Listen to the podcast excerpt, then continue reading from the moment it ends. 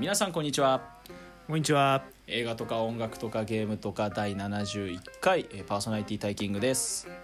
山ちゃんです。そしてゲスト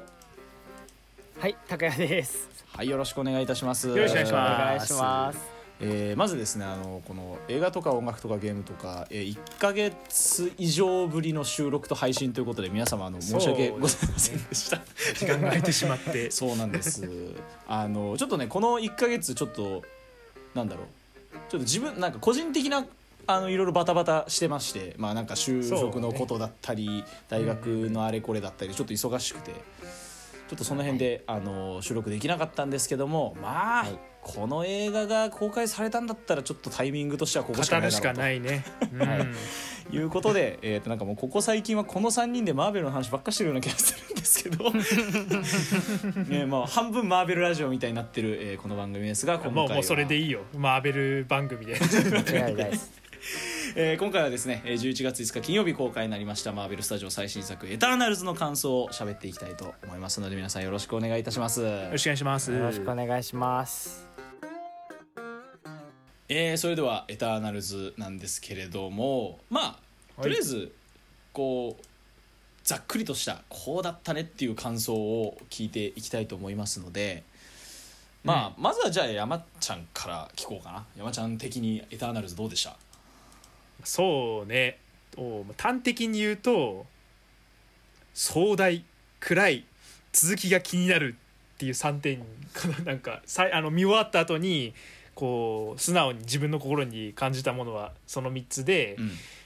あのー昨今のマーベル作品ってまあなんか結構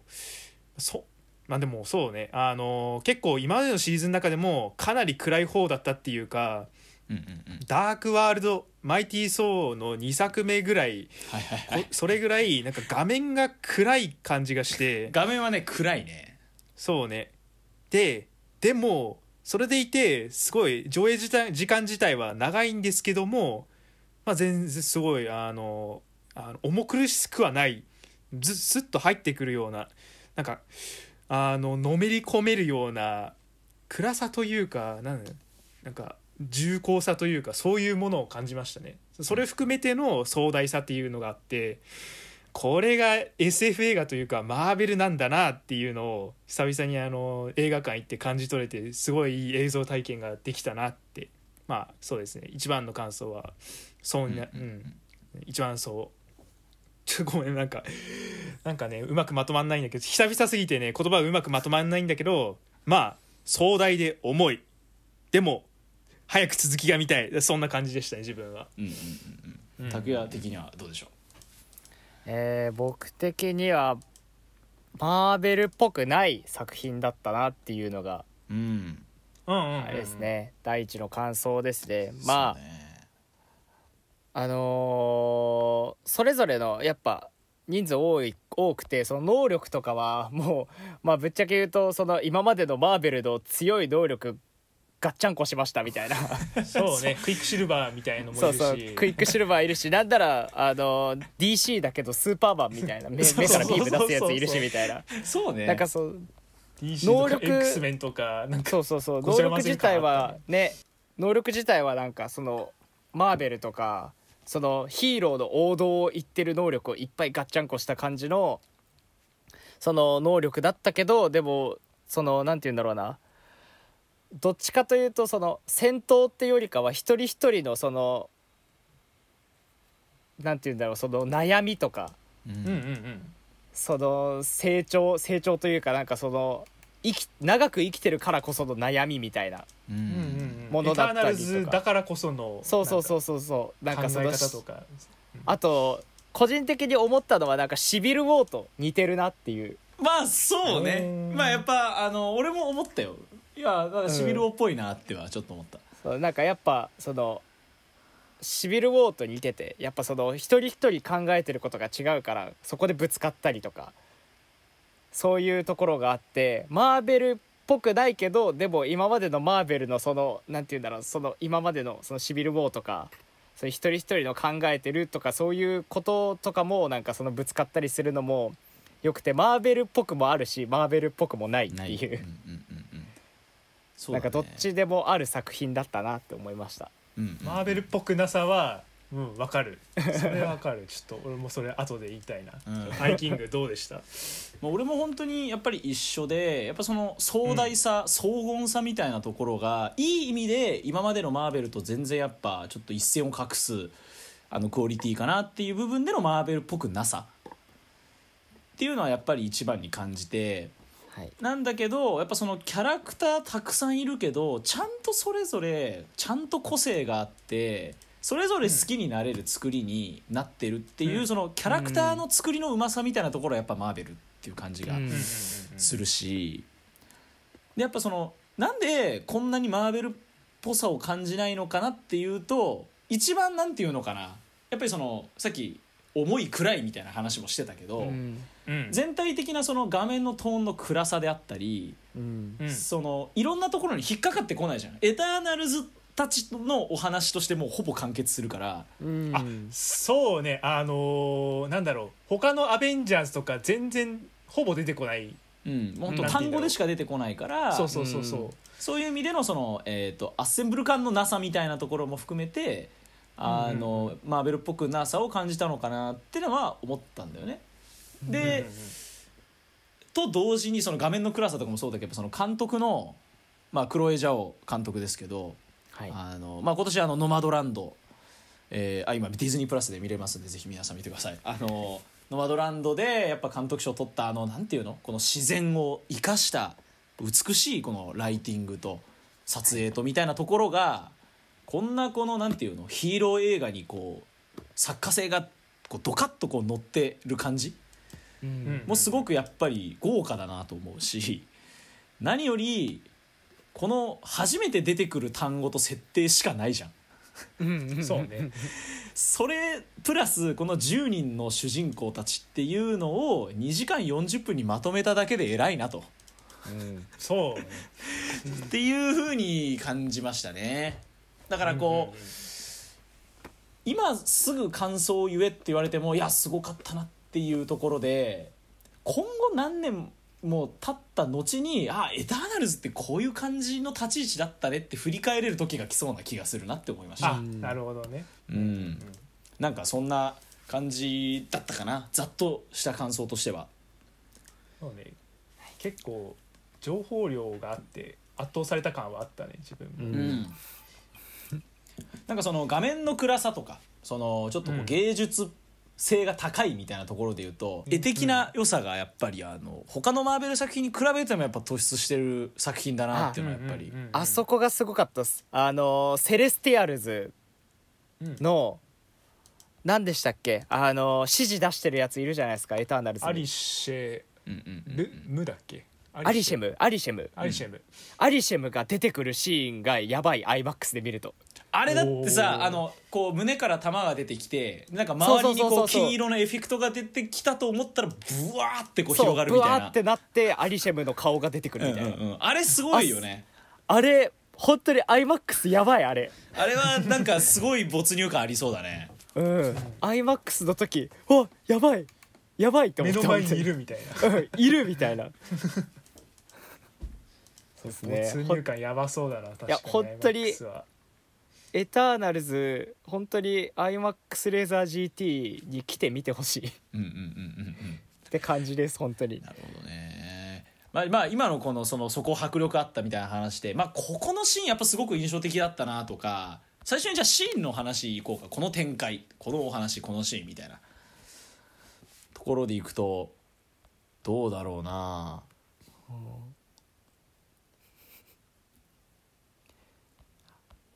あのあそこのシーン好きでしたね俺ほあのマドンソクが、まあ、ギルガメッシいいュやもうギルガメッシュもマドンソク最高だねギルガメッシュが、まあ、初見出てくるシーンあるじゃん、初見あので出てく暗示る初見っていうかあの2人でこう暮らしてるとこにそのイカリスとかがみんな行ってうんそのひ さドンドンドンみたいなはいはいはいはいでバッて出てきたマドンソクが可愛いエプロン着て パるッパッツパツのねそうそうあそこのシーンあのすごいなんだろうそのあんまりコメディ要素あまあその笑わせる会話で笑わせるシーンはあったけど見た目で笑わせてくるシーンうんうん、があそ数少こだっなたいかなっていうとこそうそうですそねう絵的なねそうそうそうだからそのやっぱりその一番体格のいいマドンソクがあれを着てるのがやっぱ面白かったなっていういいよなマドンソクさ雰囲気ウォンに似てない あのあ似てる あまあ確かに最ね初さそう中国系でさガタイがいいとうさん、、ボンに見えるよねウォンに見える、うん多分顔並べたら全然違うんだろうけどさ、 なんか雰囲気ウォンだなってなっちゃったね、うんまあでやっもぱそうねそこ良かったな確かに笑っちゃったなあれ普通に、あれ本当に面白くて普通にうん、そっからのさあのねパイ生地落としてなんかあの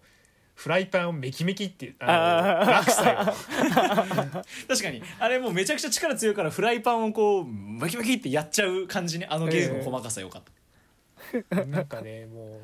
ううんそう結構落差があったねでまたあのね談なんつうの会話談笑のシーンでまたうんね賑わってみたいなはいはあいそこがまあでもそうなんねかあそこが数少ない平和的な、そうね 平和だったねはい確かにねうん、感じがしてよかったなっていうあそこが多分平和の山場みたいなとこあったかもし れない山ちゃん的には何かありましたか俺そうねこれ一番ねなんか印象に残ったっていうかあこなんか iMAX で見てえなーって思ったのが、はいはい、あのーなんだっけクイックシルバーの超上位互換うんが、 えーっとクイックシルバーの超ママッカッリカリねマッカリね、真っ赤マにッカうリんマッカリがその世界中を駆け巡るシーンはいはいはいははいい、はいははいあそこねあったねい、いいねあそこからら急に画面が動いてもう、うんあの佳境というかあの最終決戦に向かっていくんだなっていうのであのでしかもいろんなシーンっていうか地球上のあやるあらゆる場所を踏破していくあそこの、ね、勢いというかねあそこ好きでしたね。うんあのそれまでまあでも画面が動くことはあってもあそこまでなんか急に動くことはなかったんでそこで「おええやん」みたいな確かに急にこう絵の動きがスピーディーになるねあそこそうそうそう、うんあとさ手話ばっかりでなんかあれなんだよねあのあんま目立った活躍まあしまあなんかっていうか、まあ、それ言ったら全員が全員そのすごい特殊能力は持ってるんだけども、まあ、目立つのってイカリスとか、まあ、ギルガメッシュとか、まあ、まあアテナセラセナうも、まん、あ強い力持ってるけどみたいな画面がそんな動くことがなかったからうん急にそのあの全速力であの最大限の力を出してあの、ね、チームというかみんなのために力を使うっていうところで、うんすごいここはいいなって思ったのがね一つあったんだけどあとあそうでねそうだなまあここはこれまあ後でまた言いたいんだけど、うんマッカリってなんで手話使ってんだろうなって俺心の中でずっと思っ てて。なんか今回っていろんなメッセージ性というか多様性の配慮みたいなのめちゃくちゃ出てくるじゃないですかうんうんそれで一番なんか不可解だったのがマッカリだったなっていうのが個人的にはあったねまあこれは後でおいおい話すけうどんなるほどなるほどタイキング的にはどその辺も含めてあの、まあ、印象に残るっていうシーンで言うと俺本当マッカリ大好きなんだけど、うう、んはいはいはいまず前提として、えっと原作では別にそういう感じじゃないんだけどその、まず聴覚障害であるとはいはいいはいう設定がまずあるんですよ、はいマッカリにはね。だからあの言葉喋れないしあんまり。だあの、うんうんなんか苦しむ時もちょっとこうなんていうのそのあのあんまりその耳聞こえない人ってちょっとあのあんまうまく喋れないからちゃんとそういう人の苦しみ方してたんだけど、うんそうねあのこの演じてる俳優さん自体もあの耳聞こえない方なんだよね。へえあー実際にうん、そうなんかファストスの男優さんがゲイだっていうのは見たツイッターでなんかえっとねファストスの、えーっと俳優さんじゃなくてファストスの、俳え優さんじーゃなっいんとだパートナーの人はいはいはいはいが、えー、と実際に同性愛者の人でっていうはいはいはいはいあのキャスティングもあるんだけどその俺がやっぱり「エターナルズ」ってすごくいいなって思うところは確かに最近のそういう多様性への、まあ、配慮っていうと俺はなんだろうちょっとこううーん批判的に聞こえちゃうから俺あんま配慮っていう言葉使いたくないんだけど。はいはいはいその多様性をこう尊重した描写みたいなのは確かにいろんな映画ですごく多いと思うんだけど「エターナルズ」がやったことって俺すごくいいなと思ってて結局彼らって人類誕生以前からいてなんならその人類に知恵を与えもうなんていうんだから俺らが今まで見てた MCU 世界って何だったのって思っちゃうぐらいすごく壮大なお話だしすごい人たちじゃない。うんそういう人たちの間に当たり前のようにアジア系の人がいてで男から女からちっちゃい子からいて、はいはい同性愛者がいて、はいはいで、はい聴覚障害の人がいてってうんいうそのいろんな人たちがそういうなんていうのその上位の存在に当たり前のように存在していてそこに対してはいは改めて言及はされない当たり前のようにそこにいるっていううんうんうんはいそしてそれでちゃんと当たり前のように存在してあからさまにそれをなんかこう主張するとかっていうわけでもなく、そのなんていうのあナチュラルに戦っていくお話に参加していくっていうのってすごくなんか意義のあることだなと思っていてそれって結局そまあまあ拡大解釈になっちゃうとあれなんだけど「エターナルズ」ですらそうなんだから私たちの世界だって当然多様であるはずなんだよっていうことでもあると思うんだよね。はいはいそれをやっぱヒーロー映画の中でやってくれたしかもそれをエターナルズっていう人たちの中でやってくれたっていうのは俺はすごくいいことだなと思っていてだって別にそのファストスが同性愛だからとかマッカリが耳聞こえないからとかで露骨に何かをそれでこうアピールするシーンなんて一個もなかったわけじゃん。うんっていうところがやっぱり俺はすごくいいなって思っていて特にあのファストスの家族愛なんかすごく良かったよね。うんそうね本当うに、 んうん、あそこの、ね、微笑ましさというか、まあ、なんか、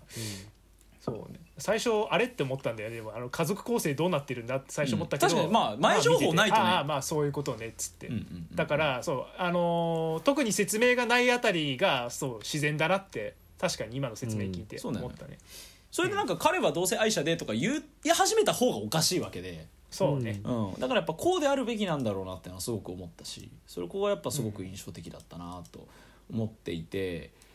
まあ単純にテンション上がったシーンとかだともう一番最初にあのなんていうのあの古代メソポタミアとか出てきた瞬間になてかなんかあーはいはいはいせ世界史でやった地名ばっかり出てくるから そうねテノチティトランとかああメキシコのあの文明のやつだと か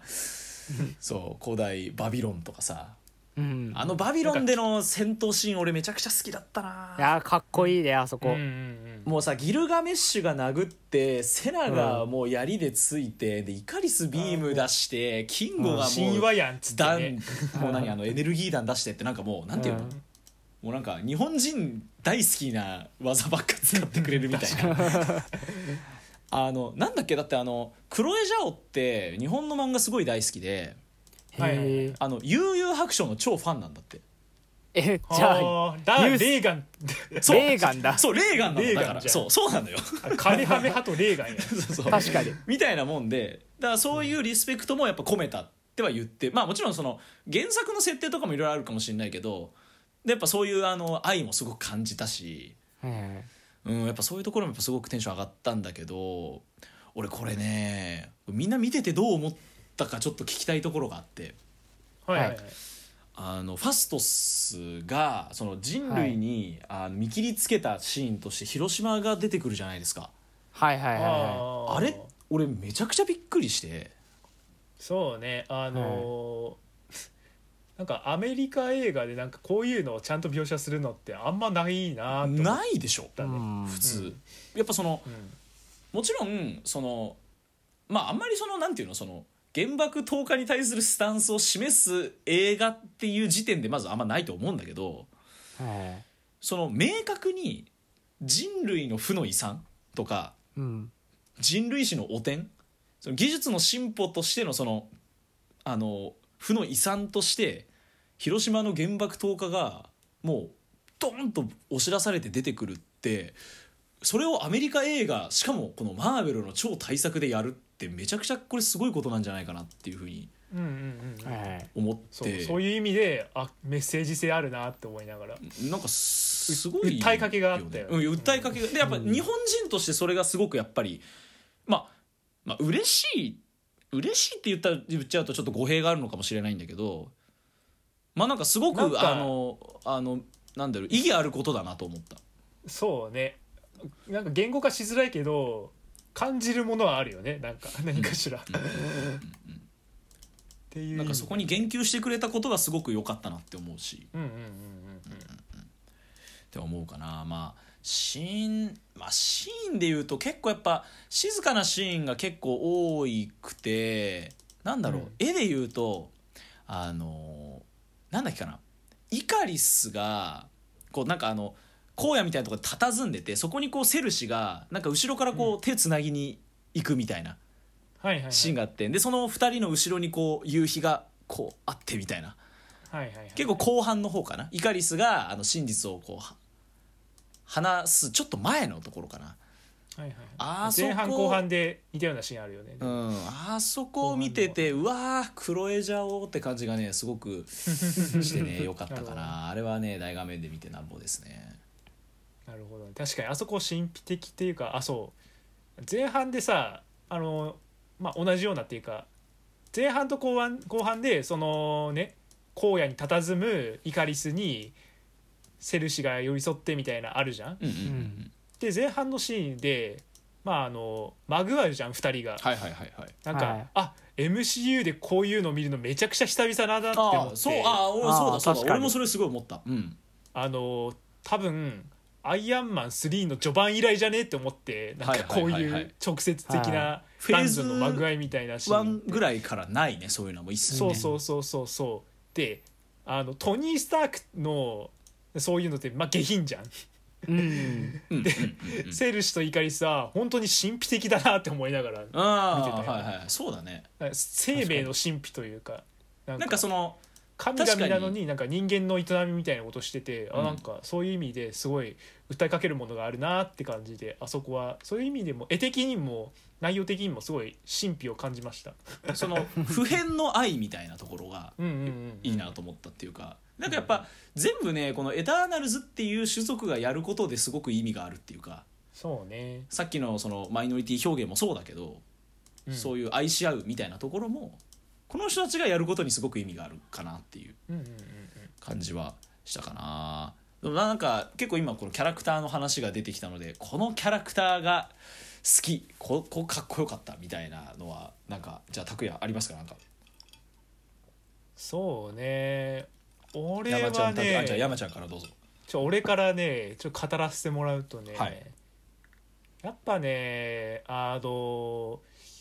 あ まあなんかこれまあまあまあ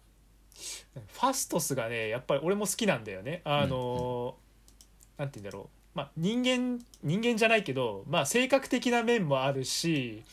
あのまあ人々に文明を与える役割というかあのいろんなものを作ってそれをなんかこう人類になんか文明を与えるみたいなそういう大事なキャラクターなんだけどエンジニア的な役割を担いつつ戦闘面もバチバチに強いみたいななんかうんうんうんそういう意味でね総合的にすごい魅力的なキャラクターだなっていうのがあって、まあ、10人いてすごいなんか結構いろんなキャラクターの好きになったんだけど、まあ、ファストスがね一番なんか後半で一番活躍してたんじゃないかなっていう意味で僕は一番ファストスが好きですね。なるほどなるほどなるほどあのあとあれあの、まあ、原爆投下で一度は人間を見限ったけども、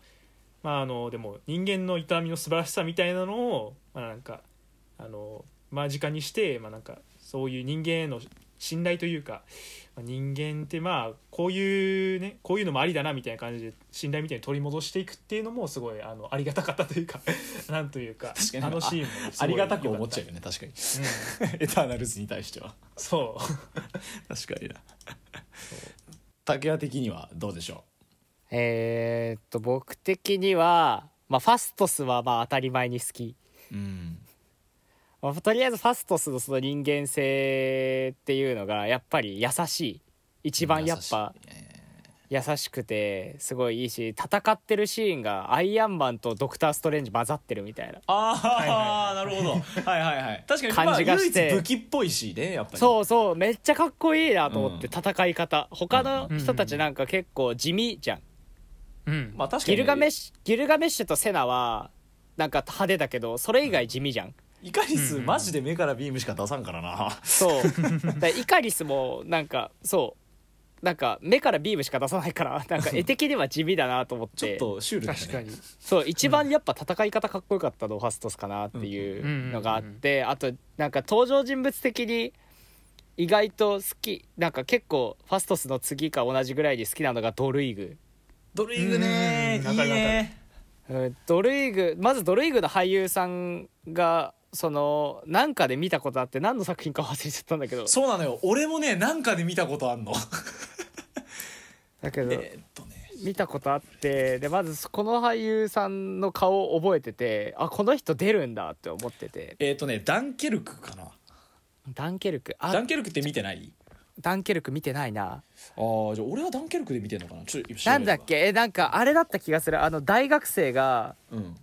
絵を盗む絵じゃないや本を盗むあああれだよ映画アメリカンアニマルズアメリカンアニマルズそうだアメリカンアニマルズのそうだやつに出てたよねうんアメリカンアニマルズで出てますそうそうそうでそれで出ててそれをたまたまなんか見覚えがあってまあなんかその補正も入って うん好きっうんていうのがあって、なんかドルイグってなんか人類のこと嫌ってる感じじゃないですかなんかそうだねあの立ち位置的に後から出てくる立ち位置だとうんでもいでも人類のこと一番好きなのドルイグなんじゃないかなっていうそうだねあのー結局助けようとしてたもんね500年前もなんか人類をなんかその人類なんか今マーベルのページを開いてるんですけど、うんその人類への愛を失った一匹狼って書いてあってああ本当だでも人なんか自分たちの人類との関わり方その関係性に大きな疑問を抱いておりメンバーとの交流を避けてきたって書いてあるんですけどなんかでも一番最初に人類をその救おうとしたのはドルイグじゃないですかそうだねその目の前の人々をなんか結果的にその救わないことによって最終的に大義的にその後の人類が救われるとかはあるかもしれないけどドルイグは目の前の人を助けたかったわけじゃないですかうんうんうんうんうんうんだからそれがなんかあんま表に出さないけどめっちゃ人間性あってそうあそうねに人間性すごいドルイグ感じるよねねそう人間味強いかな確かあにのあアテナセナをセナうんの記憶を消そうぜみたいな話になった時に、一番あの怒りをあらわにして反対したのがドルイグだったから、だから仲なん間かそ思いのだね確かにそううんそうそうそうそなんかあんまり感情を表に出さないなんか後半なんかその何何百年後とか現代になって会った時はあんまり感情を表に出さなかったけどその昔はちゃんと感情を表に出してその仲間の記憶消したりとかする時に反対したりとかまあうそこで、最後ね、周りのファーストスだっけなんかハグしてたのは、そうそうであとイカリスとかがそのうん、アリシェムの命令に従えって言っても俺は嫌だって言ってその、うんまあまなんならドレイグがエターナルズ解散の引き金じゃないですかまあそうだね確確かにねあそこのシーンがなかったらエターナルズはずっと一緒にいたわけで物語も進展しなかった感じがあってだからなんかその地味だけどで能力もマインドコントロールでエターナルズの中では地味だけどなんかめっちゃその重要な役割だったからめっちゃ好きだなって思いました。うんうんうんうんうん確かになってそ感じこの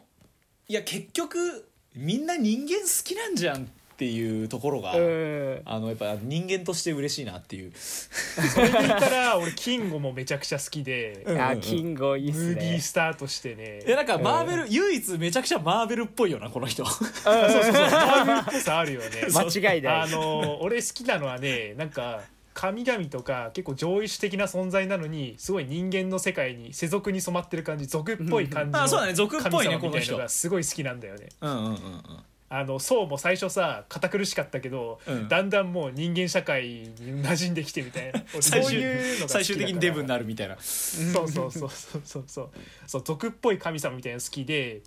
あのすごい人間のなんて言うんだろう営みというかあのやっぱ映画好きっていうかムービースターっていう設定からもうなんか、あすごい親しみやすいなみたいな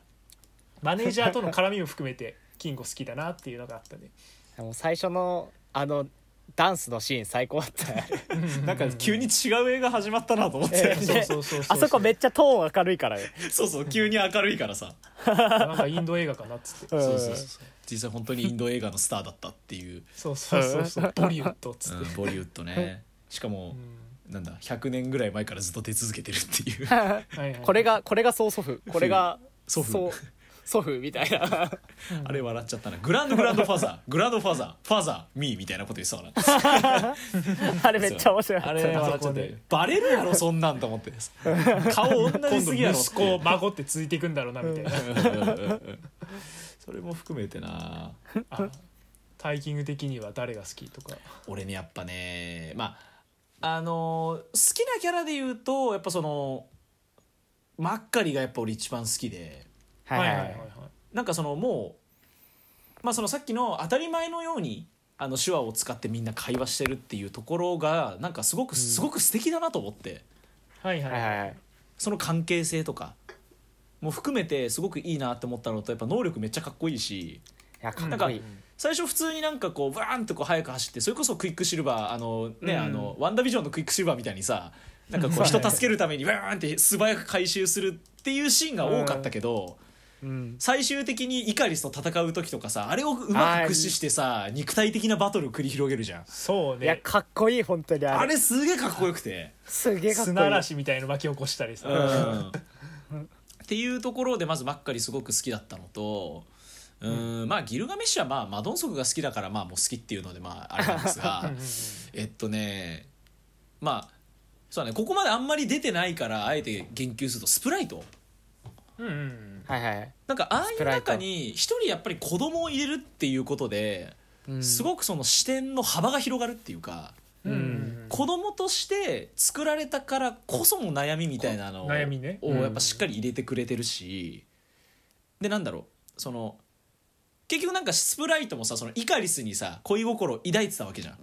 うんそのなんていうのそのなんか仲間内で例えばセルシとイカリスが愛し合っててみたいなところに、うんスプライトも実は好きでみたいなのもなんか一見見たら何なんか主人公たちの間でイチャコラやってんだとかなんかいろんな人種いるんだとかってなるけども、なんかそれがでもなんかそれって人間そうじゃんっていうかうんうん誰だって人のこと好きになるし、なんか相手いる人のことだって好きになるかもしれないし。うんなんかそれを当たり前にやってくれてる中にそのスプライトっていう子供のキャラクターがいるっていうところでのやっぱ目立ち方はすごく素敵だなと思ったしなんか幻を見せるっていうね、能力もちょっと他と違ってトリッキーで好きかな。ロキの上位互換あそう 確かにねロキの上位互換だわロキの上位い互や換あのースパイダーマンの敵なんつったっけえーとミステリオミステリオあれの上位互換確 かにミステリオはあのドローンを使ってあの幻を見せてたけどもそうそうそううんパワーフロムホームですね確かにな、まあ、あとは俺はそうホームランだねあの、セナの存在感、はいはいは多分一番セリフ少ないと思うんだよセナっていうんそう なんだけアンジェリーナジョリーどもうねアンジェリーナ・ジョリーが演じてるっていうだけでなんであんなにオーラあんのっていう、あのさ自我を失うと白目ひんむくのがすごいうんあれだよね迫力というか、 あそこは確かに迫力あるねうん、怖えなって思ってた一番セナがやっぱ神様っぽかったよねそうねあーうん女神っぽいね神様っぽい、うん本当になんかやっぱ白貴重なのもあるんだと思うけど、一番さコスチュームバカかっこいいよねセナは、うん、一番かっこいい、なんなら能力も一番かっこいいまである、かっこいいね確かにうん、武器作っちゃうのそのまあまのそうねあのあえて俺このキャラクターよくわかんねえなってあげるとおうイカリス、結局俺何がやりたかったんだろうなって思っちゃってほうほうほあ最後なんか阻止しようとするじゃんあのセルシの行動を。う、うんーはいはいはいでも結局できなくてつって、はいその後がよくわからなくてはいはいなんか神話みたいな感じで太陽に翼燃やされてなんか自害するみたいな,、なんかはいはあいれあーそうあなんかそれやる意味あるのって思っちゃってどういう心持ちで太陽に自分から突っ込んでいったんだろうなみたいなそう罪滅ぼし的な意味なのかこなんかななんか解釈に困ったんだよね、結局お前は何がしたかったんだってなっちゃったちんょっだよね、とそこはねちょっと確かに俺も討論したいとこかもどうどう感じた かそこイカリスの一連の行動に対してなんか例えば俺はなんか見てて、まあ、そのイカリスがあのやっぱセレスティアルに忠誠心を誓っている人間であるという設定はまあいいとして、まあ、最後までそれを貫こうとしたっていうところはいいと思うんだよね。うんで最終的にセルシーを見た時にこれまでのことを思い出すわけじゃん。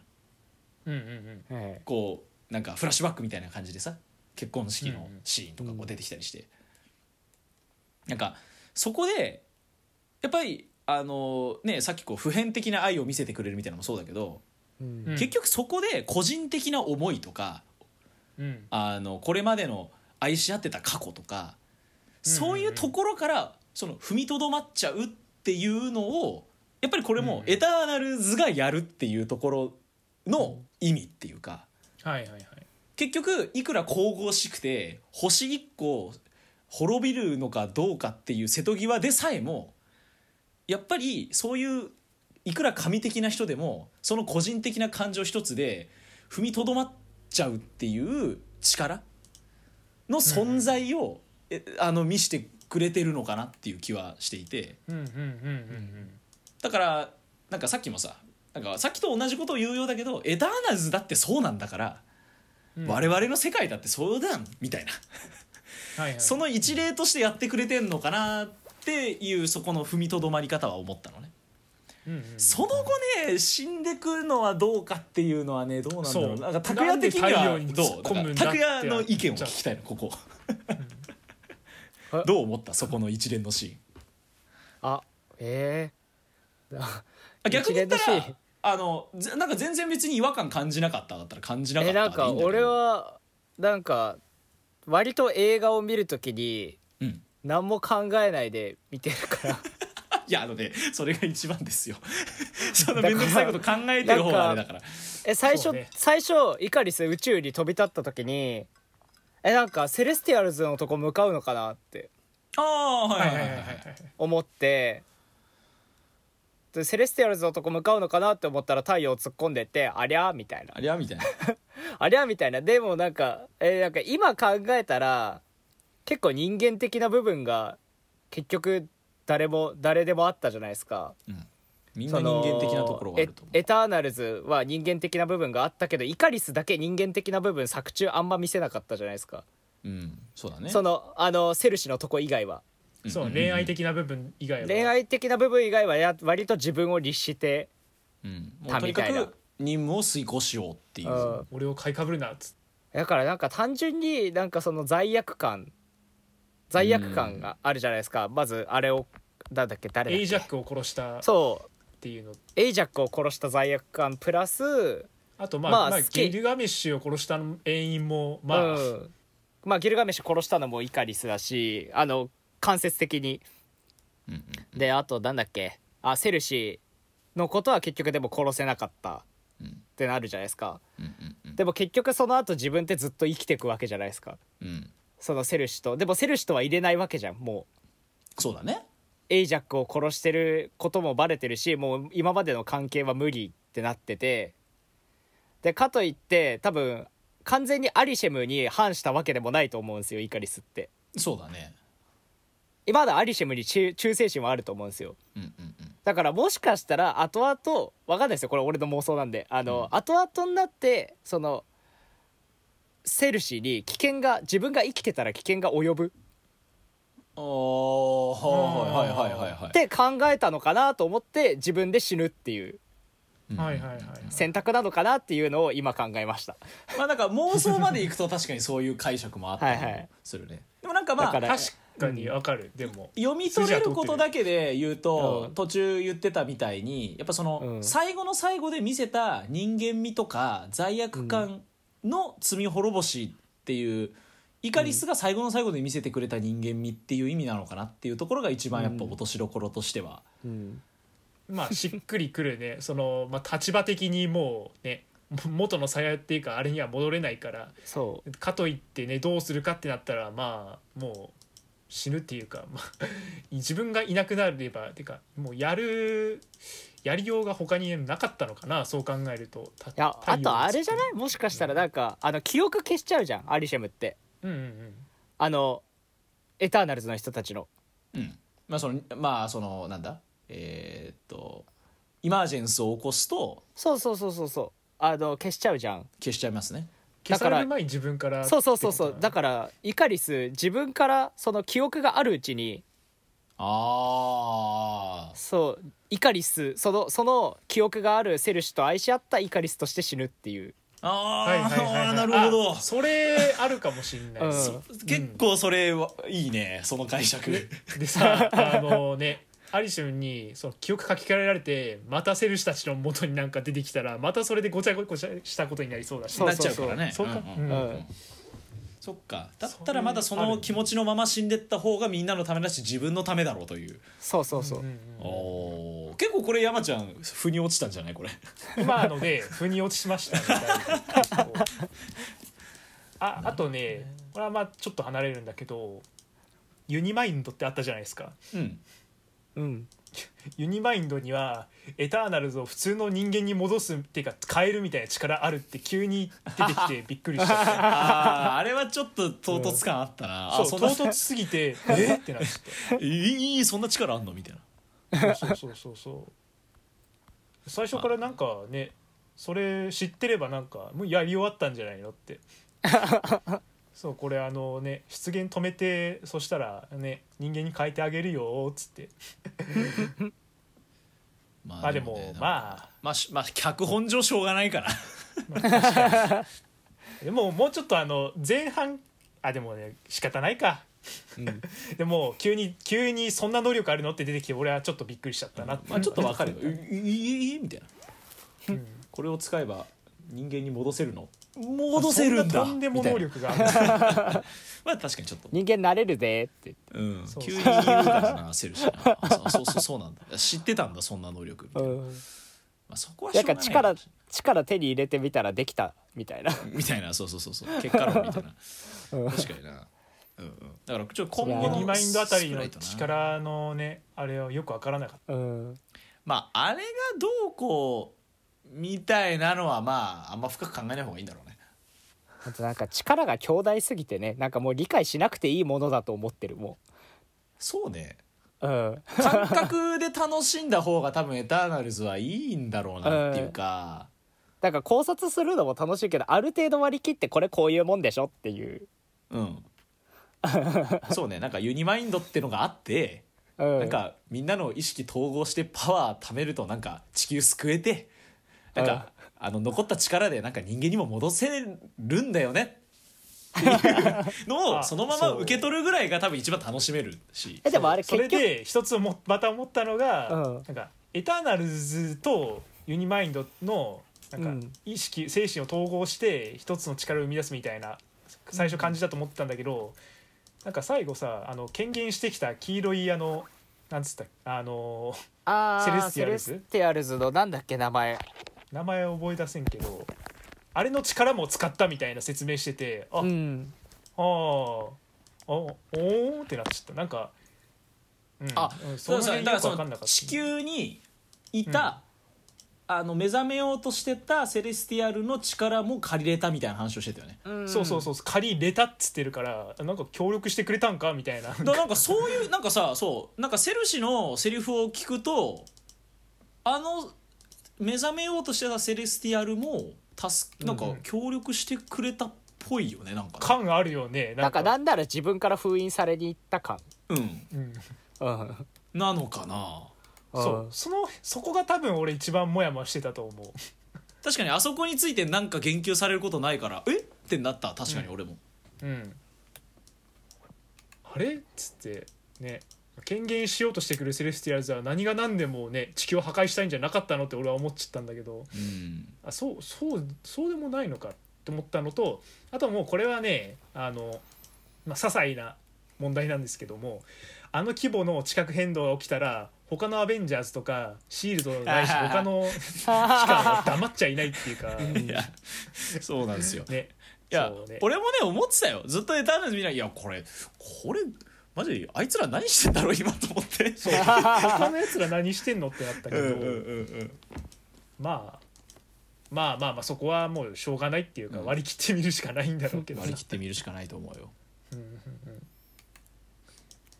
って感じなかるほなどねそう気になったのはそれぐらいかなですねまあでも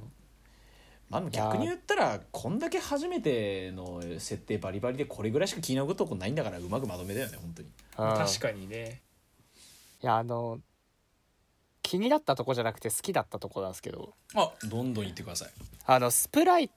トが自分を神話に入れるのすごい童話は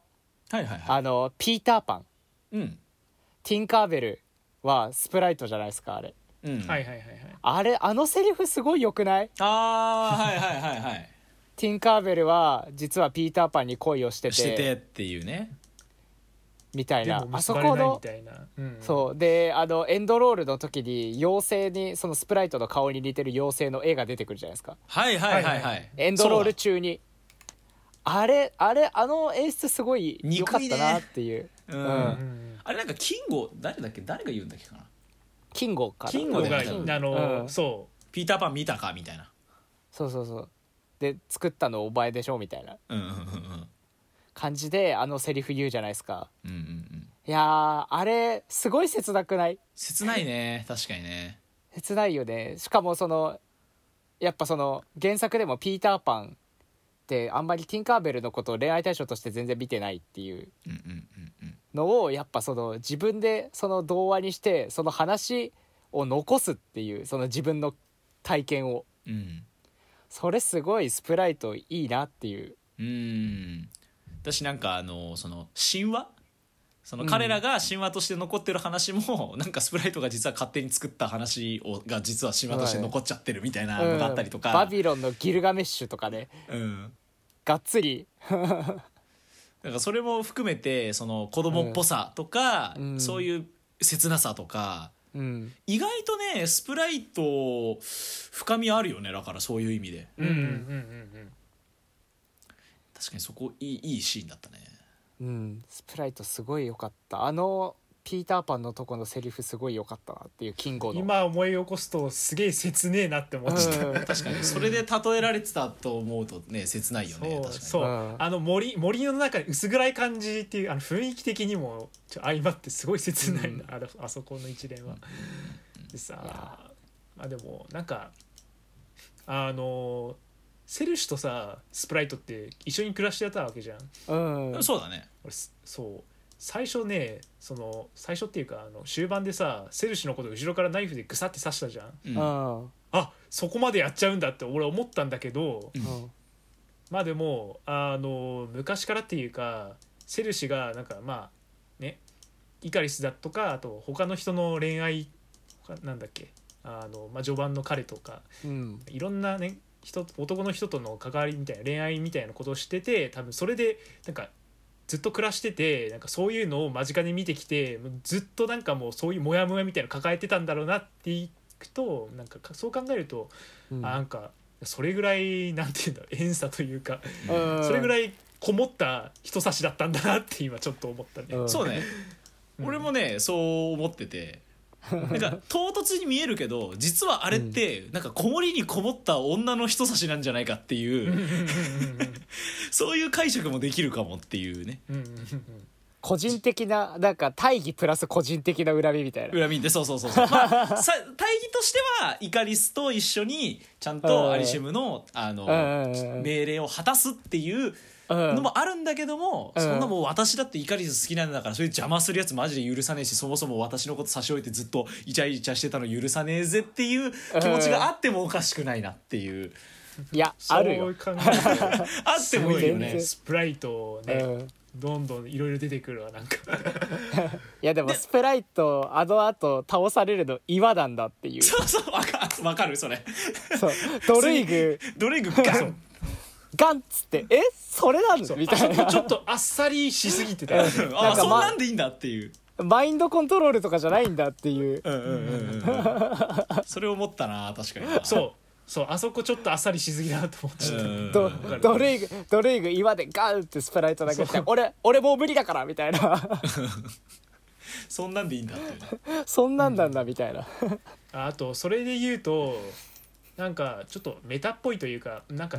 また違うんだろうけど、えーっとあの三角形の飛行艇なんつったっけ あのデオキシスの隕石みたいどなうどうもどうもどうもだねどうもかどうもどうもの中でそのセルシに対してその、うんセナがこう勇気づけようみたいな感じで接し話しかけるシーンあるじゃん、うんはいはいはいえー、とその後になんか立ち直ってじゃないけど、まあ、セルシが立ち上がって、後ろからファストスが「おーいできたぞー」みたいな感じでうんや立ち寄ってなんか駆け寄ってくるみたいなその時にアテナが「演説はもう終わったよ」みたいな感じで言ってああああったあったあっそこなんかちょっとあーなんかそれ言わなくてよくねって思っちゃったほん 本当に細かいんだけどねたうんまあまあまあまそれ言うと一気になんか作り物感みたいなの出ちゃってあー俺は個人的に まあそこいらないよねって思っちゃっああたそこのジョークさは別にいらんじゃないそうそうあーそうそうそうそこまではいらないかなってなっちゃったなるほどあのねあのキャプテンアメリカでもいあったんだよウィンターソルジャーではいはいえーっとその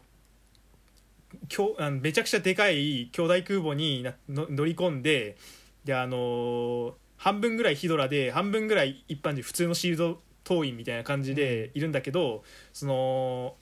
場内放送あ場内ってなんていうのあの館内放送でねーアナウンスで、あーそうキャプテンアメリカがちょっと自分の中で大義があるものはじあの我々のために一緒に戦ってくれみたいなあーあったうんねすごいいいめちゃくちゃいいスピーチをした後に、うんうんあのサムサムだったからサムの方に、 なんかいいスピーチだったら練習したのかみたいなあれは俺結構好きっていうか、あー本当にその通りだなってなっちゃったのねうんそうでもなんかそうあそこの神々が死ぬ アテナが言うとなんかちょっとちげえなってなっちゃったんだよね。あーうんなる ほどねそううんその微妙な違いっていうかうん俺の中の面倒くささはちょっとうん他の人にはあんまり理解できないかもしれない、なるほどうん、 っていうのがありましたね。うんあとなんだろうな個人的に気になったのはうんなんかもうそもそもになっちゃうんだけど はいはいはいそのあまあなんかそのエターナルズってディビアンツを倒すために作られた存在ですよねこれって。な一応そうだねなのにあのイカリスとセナとキンゴとあれか誰だっけマッカリドマリーグマッカリじゃないえーっとギルガメッシュだギルガメッシ ュはいぐらいしかあの単体で単独撃破できる能力持ってないっていうあーまあ確かにあーまあ確かにまあファストスは武器作って倒せんのかまあそうだけど、でもなんかドリーグとか無理やろって感じそうう そうまあまあ確かになエイジャックなんなら自分回復するだけで攻撃能力ないじゃないですかないねえだからなんかそのえなんかいやそそもそもなんだけどなんで撃破する能力だあのなその人たちなのにその個人個人にそういう能力を備えないのかみたいなそうそうそうそうそうそうい話だよねそうそうあーいや俺もちょっと思ったんだけどうんまああーなんだろうねこれはねあれよあもとのもとドドドラクエパーティー理論だと思うなるほ どねヒーラー、あのーヒーラーがいヒてーラーねがいてそう魔法使いいてっていうことだと思ううんうよんまあだってセレスティアルズ側だって別に全てを分かってるわけじゃないんだろうなっていうかそうそうそうだって分かってれば別にわざわざいろんなもの作んなくていいわけだしだって自分なんだっけそもそもさディヴィアンツがあのなんていうの捕食者になっちゃったのが想定外だったからエターナルズ作ったっつってたじゃんうん結ことはや構っそんな話してるそうそもそもはそんな気なかったって言ってたじゃんセレスティアルズ結構うっかりさんっていうそうなんだよねうんっていう時点であんなに神々しくて宇宙作れる神様的存在だけど、うんうんその人が起こしたヒューマンエラーのせいで作られたのがエターナルズであり、エターナルズもなんならちょっと想定外の行動をしてますよみたいなうん、いうなんていうのかな なんていうのこの映画で急にもうすごい規模の話見せられるのに結う局神々も宇宙作る人もミスしてみんな人間っぽいっていうところなんかそこを感じてうんなんだろうなっていうところはだからなんだろうだからセレスティアルズが今後どういうふうな展開をしていくのかっていうところはやっぱり今後の展開としてすごく気になるところでいやちょっとなんかセレスティアルズで関係で気になったのがあのロキロキって2人とも見たんでしたっけは見てますうんロキは全部見たはいロキって多元宇宙の話じゃないですかあれまあそうだね最終的にこうマルチバスが広がってくそうところですかねカーンなんのかあウれォでッチャーとか出てきてえなんかそのセレスティアルズって立ち位置的にどこの上でどこの下なのかなっていうのが全然わあかんなくあなるほどあのー原作だとなんかウォッチャーと同等みたいな記事を見たて気がする、へちょウォッチャーってちょっとセレスティアルズっぽいけどね見た目ね うんえ、うん、どうなんだろうウォッチャーってねわかんないけどえなんかでも多元宇宙あったら宇宙ごとにセレスティアルズいるってなるのかなっていうあそうそれ俺も思っただかでらそしたらそっかあり続けるものって一番強いじゃんっていう、結局カーンが本当の一番上にいてうん、その人が管理してる宇宙にセレスティアルが存在してるから多元宇宙が広がってしまうとそれぞれにセレスティアルズがいることになるんじゃないかっていう話だよね、うん、そうそうここはもう原作を見るしか多分分かんないんだろう、確ね、かに、でまあそれそ,、そうだよな確かになうん、それがなんかすごい映画中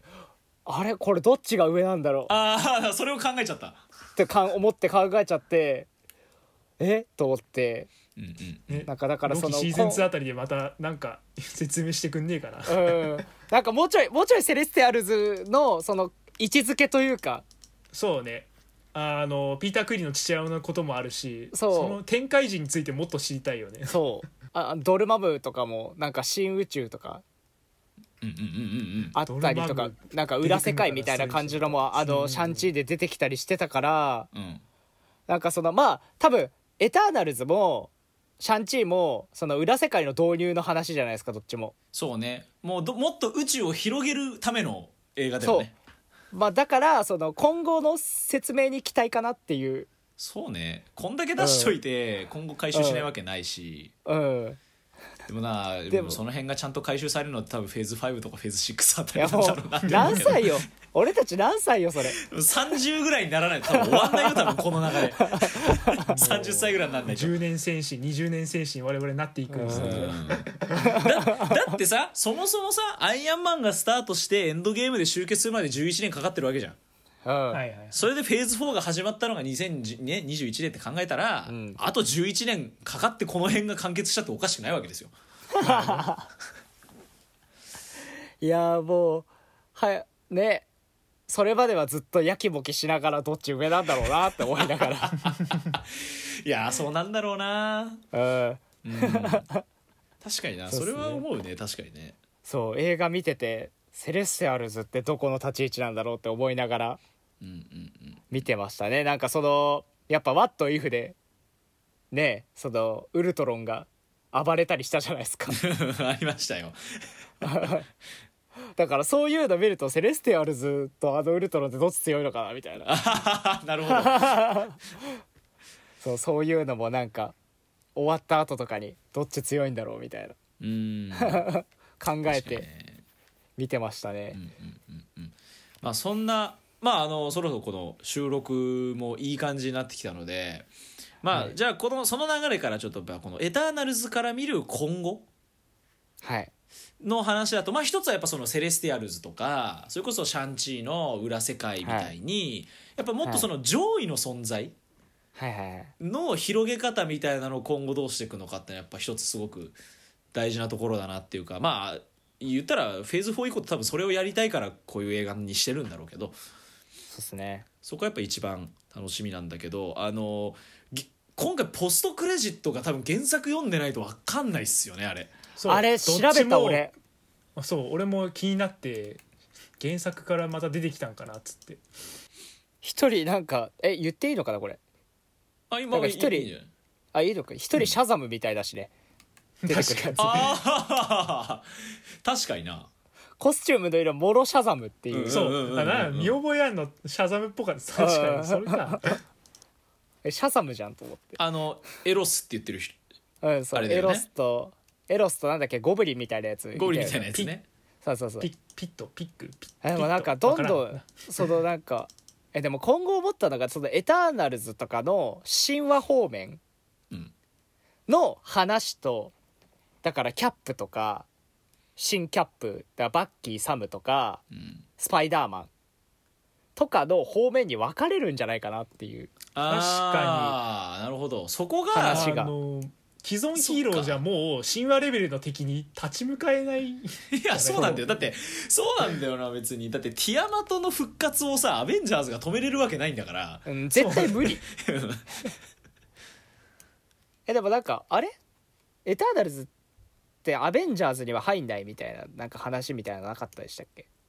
まあ介入はしないからね介入はしないですよねそうえでエターもナあルのズはあ物語くまので冒頭で言ってたねそうなんかリビアンなんでツーサノスと戦わなかったんだっつってあ最初にそこの説明してくれるの親切だねっうんて、対ディビアンツのためだけに動くからねうん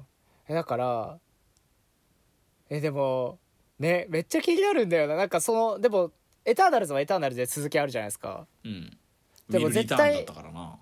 そうなんですよねで多分ギャラクシーとかはどんどんその宇宙側に展開していくのかなっていううんうんうんうんう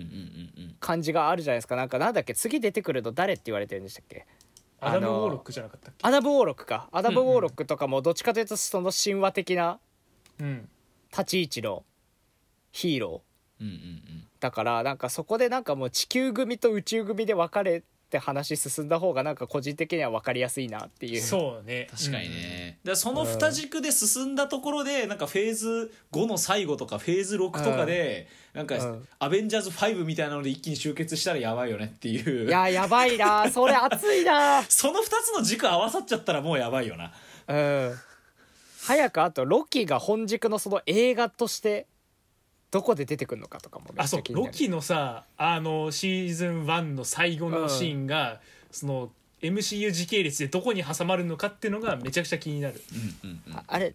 なんだっけロキのもう一人のロキの女の人の名前って何でしたシルビーシルビーはい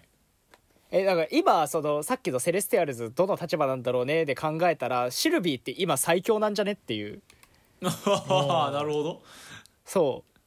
時間ぶっ壊して今タイムキーパータイムキーパーではないけどなんかそこの位置に取って変わったみたいな感じの終わり方だったじゃないですかロキってだからなんかその宇宙的な話広がってくとやっぱシルビーとかやっぱ後々出てくんのかなっていううーん確かそにれがロキのシーズン2ってどこにつなげようとしてるのかどこをどう広げようとしてるのかっていう意味ではすごく大切なとこだなそうそうそうすごいだからそのね個人的にやっぱロキが好きだからうんうんロキとドクター・ストレンジが好きなので僕はうんうんだからそのまあマルチバースは絶対にもうドクター・ストレンジはスパイダーマン方面で行くじゃないですかそうねだってマルチバース・オブ・マットネスでまともにやるのかなと思ったらスパイダーマンの時点でマルチバース広げちゃうっていうさいやーやばいやばいっていうのがあるだからマルチバース方面の話と宇宙のその神話系の話になるのかなっていうのはちょっとありますよね、その二シ軸はャンチーもそうだったどけどめちゃくちゃ広がったよねマジでうん今作で確かにそのやっぱフェーズ4でこれから MCU どんどん拡張していくよっていうそのマーベルの心意気をうんこの「シャンチー」と「エターナルズ」でこうずしっと感じたこの2本いやーそうなんですよねいやシャンチーもエターナルズももう壮大でしたからね話どっちうも、んでもなんか「シャンチー」ってマーベルっぽく新しくて、あたうんエターナルズはマーベルっぽくないんだけど新しく面白いっていうその、うん別ベクトルの良さがあってやっぱどっちも、まあそれも今後楽しみだったしまあそのポストクレジットで出てきたそのえっ、とまあ別名スター・フォックスはいはいはいうん、なんかその彼は原作だとなんかみなんかあの原作だと一応そのマーベルに連れられてアベンジャーズに合流するキャラクターらしいんですけどへえまあなんかサノスの弟とか言ってるし、ああタイタンタイタン族のうん、王子、サノスの弟であなんのか肌の色普通にね地球人っぽかったけ普ど通だったねあ弟なんだって思ったねあなんかちなみにあれ演じてる人俺は分かんなかったんだけどあのワンダイレクションのハリー・スタイルズらしいですねえあの人俺うーんワンダイレクションそう俺ワンダイレクションそんな詳しくなくて気づけなかったんだけどあれ多分好きな人だったらめちゃくちゃテンション上がったと思うあれえ全然気づかなかったそうなのよあれワンダイレクションのハリーなんですよ一時期めっちゃ聞いてたのに、うんうんうんはや流行りましたからねワンダイレクシ 知ョっンてる人でも気づかないレベルのあれなんだなんかそうなんだよだからまああの人がまずどうエターナルズと絡んでいくかっていうところとまああとはエンドロール後のうん映像はいまあ、実はあのセル氏の彼氏のデインがブラックナイトで した複雑なこと言ってましたねブラックナイトでしたブラックナイトねっていう うん、なんであそんなれやばいあれなんでそんなピンポイントな男と付き合ってんだよっていうのは置いて おいてそうね、はいはいそれめそれもちょっと思った でもいねやそれはマジでね荒探しだからそれはマジでいやもう、まあもうそういうもあんれはだもうからまあもうそういうもんっていう力を持つ人はね力を持つ人に惹かれる惹かれるんでんだよスタンド同士が惹かれ合うみたいなねあそうですそうですそうなん ですよだデインがブラックナイトであの声をかけた人の正体が分かんなかったじゃんすはいはいはいブラックナイトにであれが、はいなんかクロエ・ジャオがインタビューであの声の主はブレイドって言っちゃったらしくてえブレイドなんだあれそうあれブレイドなんだってへえだからまあやば本当にマハーシャラ・アリが声を当ててたとかどうかは分かんないんだけど、だからその時点でブレイドとも うぶもブラうッブラクナッイクト出ナてイくトるじゃんがもう出てくるのが確定なんですよ今後えまあもちろんブレイドは単体の映画やることは決まってるけど、うんブラックナイトがそこにいろいろ絡んできてってのがもうここで出ちゃやったっばていうやばえやば やばしか言って ないすごいよねなんかいやテンション上がるなそれすげえテンション上がるよねそれってテンション上がるなさっきからやばしか言ってないもん本当にえー、あれブレイドだったんだでねなんかクロエ・ジャオがねインタビューで明かしたらしいんですよね、えなんか最初ブラックナイト調べてからブラックナイトって分かってうんうんうんうん最初なんかあの死は褒美みたいな書いてあったじゃないですか、あった、うんは箱に箱にねでなんでなんか死神みたいなフォーフォーみたいななんか剣に宿っててうんでなんかその「いいのですか?」みたいな声が聞こえたじゃんセリフ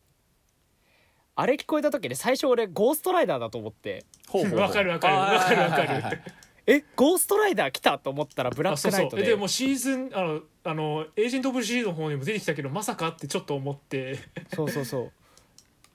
だかそらうなんねかそうエージェント・オブ・シールドでゴーストライダー出てきてあ 前に聞いたのこれかってなったねうんゴーストライダー出てくるんですようんまさかのって言ったけどまあまだ違くて、はいねねえだからそう、うんえでも個人的にはブレイドとゴーストライダーとブラックナイトは一緒に戦ってほしいい おー楽しみだねどうなるのかやゴーストライダーとなんかかっこいいじゃないですかその黒い3人が戦うの一緒にかっこいいよねかっこいいいやでもブラックナイ最ト後の乗られた政権みたいのも、うんなんだろうあのエージェント・オブ・シールドでうんなんかアスガルド人が残した呪いの槍みたいなのあって、はいはい それを握るとあのめちゃくちゃ強くなるんだけど感情を制御できなくなるみたいな,、なんかそういうのがあって、はいはいへーあこの剣も同じようなもんかなと思ったらあまた違うヒーローなのかって今話聞いててあへえってなってました今。 いやなんかそのちょっとまたそのダーク系うんなんか今ダーク系のヒーローっていないじゃないですかうんだからそのどんどんそのダーク系のヒーロー側もそのひ広めてってほしいというかそうねゴーストライダーなんてまさしくそうだったね。そうそうそうゴーストライダー、そのニコラス・ケイジのゴーストライダーがめっちゃ好きではいはいはいはい。だから、うんそのゴーストライダーの登場を僕はずっと待ちわびてるっていうニコラス・ケイジで出てくることだそういやそうなんですよだからブラックナイトのやつはすごい個人的にはなんかブラックナイトって知ってからもテンション上がりましたあれは、うんだなんかこうやってか思うと本当にいろんな軸があってマルチバース軸もあるしはいはいで、まあ、いわゆるだからマルチバース軸だからキャップ軸みたいなところがあり、はいで今後新たに出てくるそういうブレイドだったりとか、はいまあ、そういったこう新しい人たちの軸がありで宇宙の軸があって、なんなんだろうね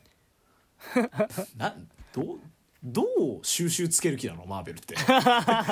なんかマジでさあなんかごめんなんかいろいろやってたらなんか収集もつかないとかなんないのマジでこんなんやってね、いやフェーズなり進そうむにつれてもうねなってもおかしくないよこんだけ広がってさ大丈夫なの本当にそうい俺やはーもうこれ以上語りきれないよってなってるわももうなんか普通に広がりすぎて切り離しそうあーむしろねうんもうだってキャップとか切り離さないともうきついんでしょあれきついいや普通にさあのファルコン・ウィンター・ソルジャー面白かったからいいけどなんかもううんこんだけ広がっちゃうとなんかもうあの二人しょぼくないかも うなんかどうかっこよくしていくのって思っちゃってさいやバッキーとイカリスが顔似てるっていう、ああそうねああわかるわかるわかる、うん、そうねあの二人似てるわ俳優さんの顔うん、顔似てるから転生してバッキーが今度目からビーム出すかもしれない、うん一瞬目今が更だけど出すのかなと思イっちゃカうリスの俳優めちゃくちゃかっこいいなってかっこいいよね今更超今更超だイけケどメンめちゃめちゃ顔かっこよかったなんか顔かっこいいからあのなんかその裏切り者というかあの役できるよねっていううんん あそうそうそうそうあのうんかっこいい男、ね、大概なんかそういう一面あるからちょっとね最初思ったもんなんか隠してそうなもんあるなってなん かなんか裏の顔あるんじゃねえのと思ったら、確かにねファストスとかキングみたいなキャラクターの方が本当に裏ないもんねやっぱ、そう裏表ないよねっていう,、確かになるほどねなんかこれもう偏見だから本当はやめた方がいいんだろうな そうねあれそうかそんなこと考えながら映画見るやつ好かれんでマジでいやーマジでそうですね結構語った なそうだそうっすね意外とこう後半に行くにつれていろいろ盛り上がりましたねやっぱうんうん喋り方も思い出してきた、 まあそんな「エターナルズ」でございましたけれどもまあい次回の「マーベルは」まずはあの今月末あのーえー、ホークアイ始まりますねあそっかあなんかこう久しぶりにねなんか俺たちのマーベルが帰ってきそうでなんか安心しますねそうですねあのちょっと世界観が狭いねうんそうそうちょっと最近世界観が広狭い広がりすぎ すぎてるからそうそうそうちょっと一回ホームに戻るっていうそうあ安心したい、そうねあのほんわかした感じでちょっとなんかまあホークアイに期待することはあの本当にあのエレーナあのーバレンティーナに招集されたエレーナがホークアイを襲いに来るのかっていうあの伏線が本当にドラマで回収されるのかどうかっていううんそこはちょっと気になるなっていうのとあ俺はもうエンドゲームでなんでああなったのって説明してくれれば俺はもういいかな出たの闇落ち したそうあホークアイ のエセ日本でなんうんか刀振り回すおばお前はお前はたくさん人を殺したみたいなそうそうそうあれマジでさあそこだけ残念すぎんだよな雑すぎてああそこ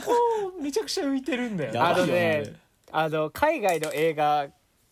日本語喋らせがち逆にねうんああいうね喋ら喋らせなくていい全然うん日本語じゃなくていいし、いいよね別にねなんなら別に無理やり日本出さなくてもいいんだうよ、別ん、にねうんあの喋らせなくていいよあれは英語で話して真田広之だっけあれ殺されたの、うんそうだね真田広之が日本語で「なぜ?」でいいんだようんそうだうねんそれそれでいいそれでいいあの片言の日本語入るとめっちゃ気になるあれ気になるねあれはあれは笑っちゃったなあれああれがちゃんと生きてくると思わなかったドラマにあんな暗い過去がみたいな感じで引用されててちょっと笑っちゃったんだけど予告編でまあでもあれも全6話ぐらいまあ年内年内ぐらいには終わるのかな年内から年明けまあスパイダーマン始まるまでには終わるんだろうからはいはいはいでまあそれが終わってもうシームレスにスパイダーマンっていう感じなんでそ本当うですにね目が離せないですけどでもあのスパイダーマはンい以降の公開が1作ずつ遅れたんだよねそうだねスケジュールが変わってえっともうまあ、ドクター・ストレンジ5月そうっすねうんまあでも正直ここまでちょっともうこ今年1年供給硬すぎるんでうん全然4ヶ月遅れたところでいやでももうどんいいよどん全然どんどんどんどん遅れてって僕たちが年を取っていく取とっていくっていうねだからでなんかまた一区切りついたねやっとって話すのが何年後になんだか分かんないですよね本当に。もう35ぐらいでこのラジオでやっとフェーズ4終わったねってだいねうぐらいの ああのあの流れやっと終わったねみたいな、うんうんフェーズ6ぐらいでねそんな我々おじさんになるまでやるかうんそうかもしれ 初ないね回のあのエターナルズどうだったっけみたいなうんそうなっちゃうんだろうな昔話に語るおじいちゃんになってうんまあだからそういう今後も楽しみっていう感じですかね。はい、まああのまあマーベルで言うと全然 MCU じゃないけどベノム楽しみだしね。いやベノムも、まあそもううねベノムモービウスもねうんモービウスもういいねや楽しみだばいねあそこの2つやばいねもうなんかスパイダーマンのヴィランがとにかくねとにかくという感じですうね、んまああのマルチバースでワンチャンねベノム出てきたら、いや、それもうさもうやもうそれなんかななんかそそれさなんかもうファンが言い出すとさマジでなんかハードル上がりすぎちゃうよねそれああそうねアドルの上げすぎよくないそかうそうらマジまあマジでよくない、とりあえず予告の映像だけ見て盛り上がっとくかうん、それでいいと思うよまああのあでもあのスーツかっこいいからなあのベベノム憑依したあの黒いやつはいやあの僕はモービウスはあれですねスパイダーマンじゃなくてブレイドで出てきてほしいですねああなるほどうんそこもブレイねドでモービウスが出てきたら熱いなっていうどうなるかっていうところは楽しみですなそうですねうんそんな感じですねはいそんな感じで1時間20分たっぷり語ってまいりましたねはい久々なんでねちょっと加減も分かんなかったとこあるけどまあまあで久も々まあ慣らしってことでいいでしょうはいそうね、僕も久しぶ久りの々にマーベル語れてよかったいやな良ってかっ思たいなでがらす濃い話なかなかできないですからねはいではあのそんな感じで、えー、と今回久しぶりのラジオ収録ということで「エターナルズ」の感想を語ってまいりました、皆さんありがとうございましたありがとうございましたはい、えーこの番組ではですね、えーラジオ、えーお便りご感想お待ちしております「ハッシュタグとかさんラジオ」もしくは「えー、とかラジオ .official.gmail.com」ということでよろしくお願いいたしますえーあのこの1ヶ月の休止中前ですね結構あのちょこちょこですねあのリスナーの方の感想があのツイッターにあったりとかしてですねおー非常にあの嬉しい限りでしたあの特にあのシャンチーの時もあなんかこういういろんな感想聞けて嬉しいなみたいな楽しいみたいな感想もあったりして非常にありがたいのであのこれからも頑張りたいなと思いますので皆さんよろしくお願いいたします。はいお願いしますお願いしますはい、それではあのまたあの今週からですねあのサボらず頑張っていきたいと 思います。えーはいお相手はタイキングと山ちゃんと高谷でしたありがとうございました。ありがとうございましたありがとうございました